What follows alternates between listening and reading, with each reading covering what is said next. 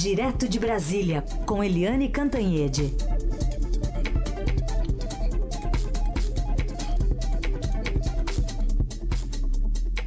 Eliane, bom dia. Bom dia, e Carolina, ouvintes. Bom dia, Eliane. Bom, falar sobre a greve dos caminhoneiros, que acabou, mas as sequelas ficam e as pressões e conflitos de interesse só pioram. O ministro Eliseu Padilha está falando com um desconto ali de 46 centavos na bomba só lá para o dia 15. E a capa do Estadão hoje traz justamente isso: acordo ameaçado. E aí cresce, por exemplo, o conflito de interesses por causa também do tabelamento de frete, que virou um fla-flu também, hein? Olha, Carolina, virou uma confusão essa história. É aquela, aquela coisa de governo que, em fim de mandato, governo fraco, então todo mundo quer tirar uma casquinha, então você resolve daqui, mas o outro reclama dali, tá uma confusão. O governo concedeu tudo aos caminhoneiros e agora as outras partes, né, é que começam a reclamar e a botar as manguinhas de fora. Então, o ministro Padilha veio ontem e disse, como você falou agora, né, que não tem garantia, não, de é, reduzir 46 centavos é, do diesel na bomba, na, nos postos, já não. Não é não. Aí a gente lembra que o próprio governo tinha dito que ia multar todo mundo, uhum. que ia fazer uma fiscalização, pediu para a população denunciar já, né? Mas agora o Padilha diz que não, não, não. É lá pelo dia 16, por aí. É, ou seja, o governo não está conseguindo manter a promessa de levar essa redução de preço para o consumidor final, para o consumidor dos postos de gasolina né? E ao mesmo tempo, os estados também estão fazendo corpo mole aí para é, trabalhar a nova tabela de isenção do ICMS diante do, dos novos preços, diante do, da nova composição de preços é, dos combustíveis. Enfim, é uma grande confusão. O pessoal que é, também há pressões para, já que deu para o diesel, tem que dar para os outros. E para completar a confusão toda, é, o que está dando confusão agora não é nem a questão de subsídios, mas sim a questão do tabelamento dos fretes. Por quê? Porque se você aumenta os fretes dos caminhoneiros, das transportadoras, você está aumentando o preço da indústria e o preço da agricultura.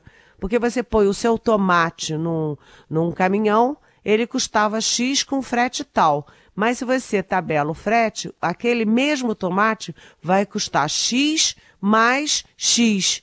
Né? Então, agora uh, as confederações estão ameaçando entrar na justiça contra o tabelamento de fretes. Aí vem aí a Confederação Nacional da Agricultura, a Confederação Nacional da Indústria, todo mundo reclamando do tabelamento de fretes. O governo está ilhado, apanhando de todos os lados. Se fosse um governo forte, teria energia para botar ordem nessa bagunça. Mas é um governo fraco, em fim de mandato, e não está tendo energia para ter esse, essa reação. Então a gente vai ter nos próximos dias muita manchete ainda por causa da desorganização que foi feita por conta dessa greve dos caminhoneiros. É, esse governo tá meio retrô, né? Me fez lembrar mais cedo até aqui do governo Sarney, né? Os fiscais do Sarney Teve ministro quase que pedindo para o pessoal fiscalizar preço nos postos, né, Helene? É exatamente, pedi, quase pedindo não. Pediu. Eles pediram. Pediram, é. Eles pediram, eles anunciaram oficialmente, né, criaram um dis, um número de telefone pedindo para caminhoneiros e as pessoas denunciarem os postos que não reduzissem 46 centavos em relação ao preço praticado dia 21 de maio. E depois, uma semana depois, vem o Padilha e diz: "Olha, gente, não é bem assim não, tá?"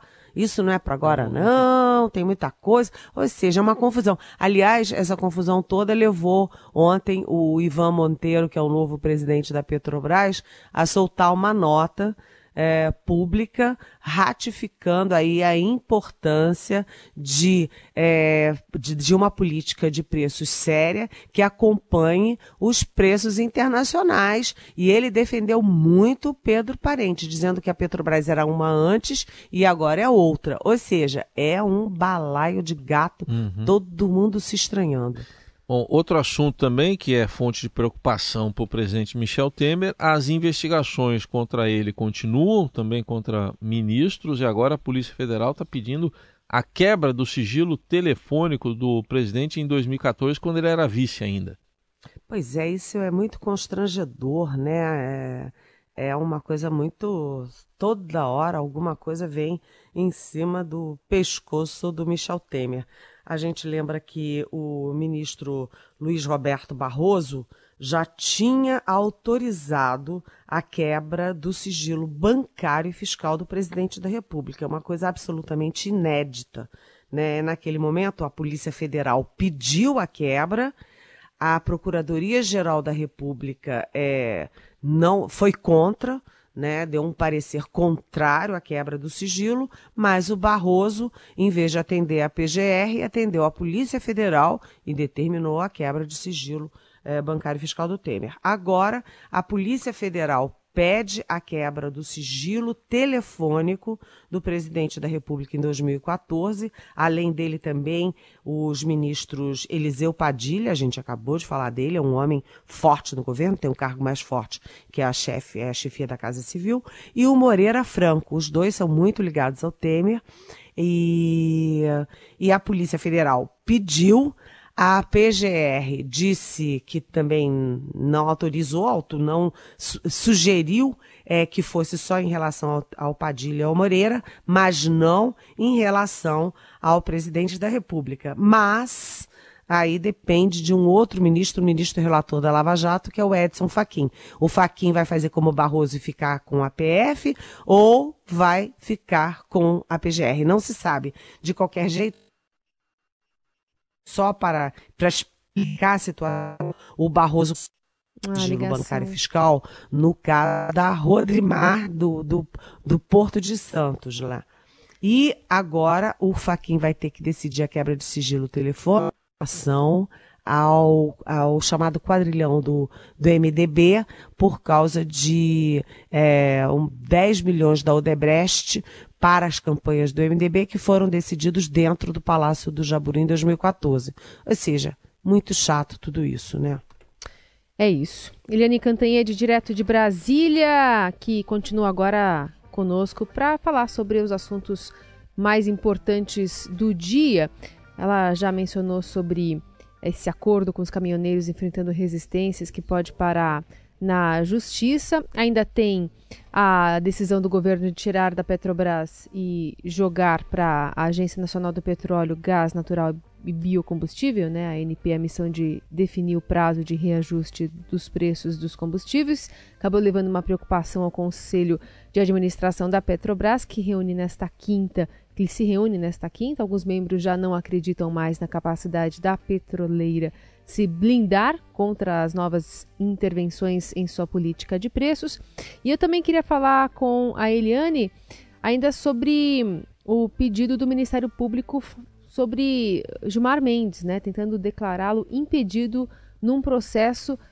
É bem constrangedora essa história, né, Eliane? Pois é, a gente estava falando, Carolina, como é constrangedor, né, quando você tem um, a Polícia Federal pedindo a quebra de sigilo bancário, fiscal, telefônico do presidente da República. Mas também é super constrangedor, deixa todo mundo numa super saia justa, o pedido do Ministério Público do Rio de Janeiro para tornar o ministro Gilmar Mendes impedido é, no julgamento de um dos muitos né, alvos é, de operações policiais no Rio de Janeiro por corrupção. Agora são 9 horas e 13 minutos. Bom, então o ministro Gilmar Mendes então tem mais esse problema aí, assim, esse pedido agora é no mínimo estranho, né? Que um juiz aí da Suprema Corte seja questionado dessa forma, como está sendo lá pelo Ministério Público do Rio de Janeiro, envolvendo os processos da Lava Jato, lembrando que foram 20 réus, né? 20 réus soltos até agora. Nos últimos 20 dias, né? Isso em 20 dias. Ah, então dá um por dia, na média? Um dia na média. Na média dá um por dia, é isso? Mais ou menos isso. Mais ou menos isso, né? É, soltos por ordem aí do ministro Gilmar Mendes, e você falou mais cedo aí que apareceu até uma, um pagamento, no caso aí para o Instituto, né? Porque ele tem um Instituto Universitário, né? O ministro é, o Gilmar IDP Mendes. que ganhou 50 mil reais da Federação do Comércio lá do Rio em 2014, e aí acaba colocando também cheque ou em é, suspeição. Em cheque, em cheque eu não entendi, com X ou com CH? É, sob suspeita, digamos assim, né? É, de qualquer forma, é, o, o, o, ministro Gilmar Mendes não está envolto apenas nessa polêmica, né? A gente ouviu mais cedo aqui até a, o jurista Modesto Car Carvalhosa rebatendo a fala de Gilmar Mendes ontem sobre o posicionamento dele na, na manutenção do voto impresso, porque o Supremo está trabalhando, a gente tem é, sessões sendo é, realizadas lá em Brasília. É, nessa quarta-feira, o STF decidiu, por exemplo, por oito votos a dois, suspender a implantação do voto impresso nas próximas eleições, atendendo a um pedido de medida cautelar feito pela Procuradora-Geral da República, Raquel Dodge, que entende que a reintrodução do voto impresso caminha na contramão da proteção da garantia do anonimato do voto e significa um verdadeiro retrocesso. A gente tem até a fala do, do, do jurista Modesto Carvalhosa sobre esse ponto. O Brasil é um país muito interessante, porque ele se diz democrático, mas a, no, a democracia é fundada em dois elementos uh, importantes em matéria eleitoral. Primeiro, o, o voto tem que ser secreto e a apuração tem que ser pública. A apuração tem que ser pública. No Brasil, o contrário. O Brasil, o voto é secreto, óbvio, mas a apuração é secreta. Então você tem um, cinco pessoas que operam um sistema que eles fazem lá de, de, de, de votação e no fim proclamam o resultado secretamente. Ninguém, ninguém tem registro dos votos. Bom, no outro ponto, a gente entrevistou há pouco agora, na faixa das oito, o, jurista Modesto Carvalhosa, que ele levou até para a OEA, a Organização dos Estados Americanos, essa questão do, do voto impresso, mas ele sabe que não vai dar nada lá, ele mesmo já falou isso, é, foi mais como forma de protesto, mas ele se referiu também ao comentário né, que o ministro Gilmar Mendes fez ontem, justamente nessa sessão para votar a questão do voto impresso, e chamou, porque Modesto Carvalhosa também propôs o impeachment de Gilmar Mendes e o ministro chegou a se referir ao jurista como senil. Então vamos ouvir o que disse aí Modesto Carvalhosa. Ele disse o seguinte, que eu tomei providência contra ele e sou a favor do voto impresso, porque eu, ah, isso deve ser a minha senilidade antiga, quer dizer, não tão uh, precoce, porque eu já sou um homem de 86 anos, naturalmente ele quer, dizer que eu sou um velho senil. Hum. Isto na base é, ao falar, ao proferir um voto na qualidade de ministro do Supremo Tribunal, em plenário, ofendendo a condição humana de um cidadão pelo fato de ele ser um velho, é de uma ignomínia, de uma indignidade da parte desse indivíduo que merece também as providências uh, de reparação judicial que serão demandadas. Ele é uma pessoa indigna de figurar num, num tribunal qualquer, inclusive o Supremo Tribunal Federal. Bom, então o jurista Modesto Carvalhosa, a gente retoma o contato com a Eliane Cantanhede. Você falava aí, Eliane, do, dos problemas para Gilmar Mendes, oriundos do pedido do Ministério Público lá do Rio de Janeiro, né, em relação a impedimento dele, e tem essa carga toda agora também do jurista Modesto Carvalhosa. Pois é, o ministro Gilmar Mendes gosta de viver perigosamente, né? Realmente você pode até é, discordar e pode se defender. Quer dizer, o ataque partiu do, do Carvalhosa, né? Do doutor Carvalhosa. Ele teria até o direito de se defender, mas defendendo-se é, na base da senilidade realmente é fora de qualquer padrão. Isso lembra o debate que ele teve com o, Barroso, o ministro Luiz Roberto Barroso, no, no, plenário, em que o Barroso disse que ele era uma pessoa indigna. O Carvalhosa agora repete a mesma coisa, indigna né?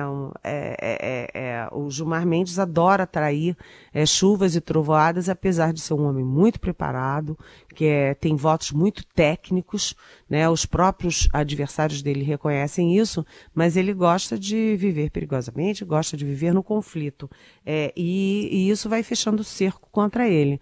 Agora, quanto ao é, quanto ao voto impresso, é, é uma questão muito delicada, viu, gente? Porque o sistema de votos do Brasil é considerado o mais moderno do mundo. Vários países vêm ao Brasil aprender com o nosso voto, é, voto eletrônico, que começou em 1994, se universalizou em 2002. Então, é preciso também ter cautela em desacreditar esse sistema que o mundo todo reconhece como válido. É, aí eu lembro o ministro Alexandre de Moraes ontem, no voto dele, derrubando aí, suspendendo a implantação do voto impresso para as eleições de 2018, o Alexandre de Moraes falou o seguinte: tem que ter cuidado com esse voto impresso, porque ele não apenas quebra o sigilo do voto, como ele recria, traz de volta o voto, voto de cabresto. É aquele voto em que o cidadão diz: você vota em mim, mas eu quero uma prova.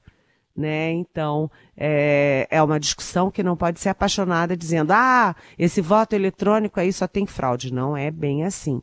Vamos com muito cuidado, porque o andor aí é de barro. Bom, entre os outros destaques aqui desta quinta-feira, servidores públicos estaduais da Ativa e aposentados da área de segurança desocuparam, por decisão judicial, no fim da noite de ontem, o Palácio da Liberdade, de onde vem despachando o governador de Minas Gerais, Fernando Pimentel. O palácio foi invadido no final da tarde como parte de um protesto de policiais civis e agentes penitenciários que exigem retorno do pagamento do salário para o quinto dia útil. Desde fevereiro de 2016, os servidores estaduais recebem de forma parcelada. Os funcionários se concentram na parte dos jardins da entrada principal. Com a invasão, o palácio então agora foi evacuado, desocupação que ocorreu de forma pacífica por lá. Outro noticiário aqui tem a ver com as eleições. O pré-candidato ao Palácio do Planalto pelo Democratas e presidente da Câmara dos Deputados, Rodrigo Maia, afirmou que a discussão sobre uma candidatura única de centro parece hoje, nas palavras dele, uma conversa meio de bêbado. Isso porque, segundo ele, os partidos do campo discutem essa opção, mas a sociedade não enxerga o centro com os políticos. Rodrigo Maia deu a declaração em sabatina com presidenciáveis promovida ontem pelo jornal Correio Brasiliense. Vamos ouvir o que ele disse. O problema é que nós estamos falando muito em centro e nós temos que compreender que a sociedade ela, não, não enxerga o centro como nós enxergamos. Então fica uma conversa, parece que meio de bêbado. A gente falando de candidatos de centro e a sociedade não, não encontra nenhum desses que são citados como candidatos de centro. Né? Pelas minhas é, avaliações internas, o único candidato que tinha algum perfil de centro era Joaquim Barbosa. Todos os outros, todos estão mais a centro-direita, mais a centro-esquerda, mais radicais, menos radicais, mais vistos como esse candidato que pacifica, que unifica o Brasil, que é necessário e é fundamental. Nenhum de nós ainda conseguiu, conseguiu se colocar. É por isso que é muito difícil você tomar uma decisão hoje do que vai ser feito. Bom, foi uma maratona de sabatinas em Brasília, 11 pré-candidatos à presidência da República entrevistados pelo jornal Correio Brasiliense e nenhum defendeu diretamente o presidente Michel Temer, nem o pré-candidato do MDB, o ex-ministro da Fazenda Henrique Meirelles, fez uma defesa contundente de Temer. E esse centro, hein, Eliane? Pois é, você sabe que essa é, o manifesto aí do candidato único de centro foi lançado essa semana. E aí você, em vez de ter uma, um movimento de aglutinação, dizer, oba, vamos ju nos juntar nesse manifesto e discutir uma candidatura única, você teve o efeito contrário, né? Aquela história de de centrífuga e centrípeta, né? Porque, eh, em vez disso, começaram uh, ao contrário. Por exemplo, o Guilherme Afife Domingos ontem se licenciou da presidência do SEBRAE, né, para se lançar também candidato à presidência da República pelo PSD, que é um partido que até agora tem dito que está fechado com Geraldo Alckmin do PSDB.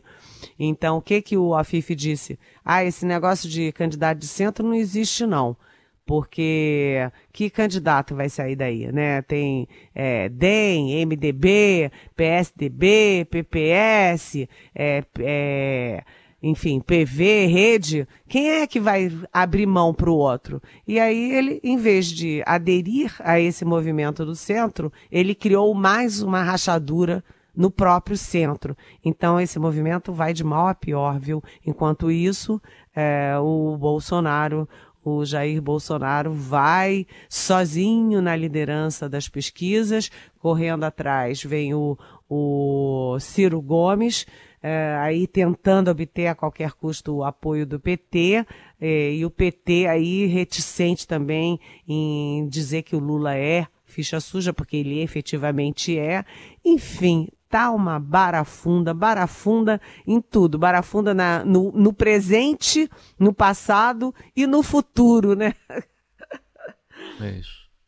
Bom, vamos para as perguntas de ouvintes agora, Eliane. Tem perguntas chegando para a Eliane. Você pode mandar pela hashtag Pergunte para Eliane para as redes sociais ou WhatsApp 994811777. Essa é do Cláudio Danilo.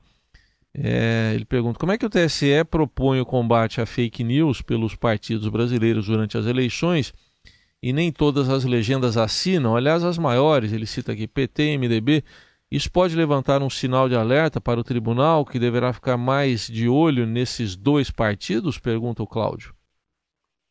Oi, Cláudio. Bom dia, bem-vindo aqui à nossa Rádio Eldorado.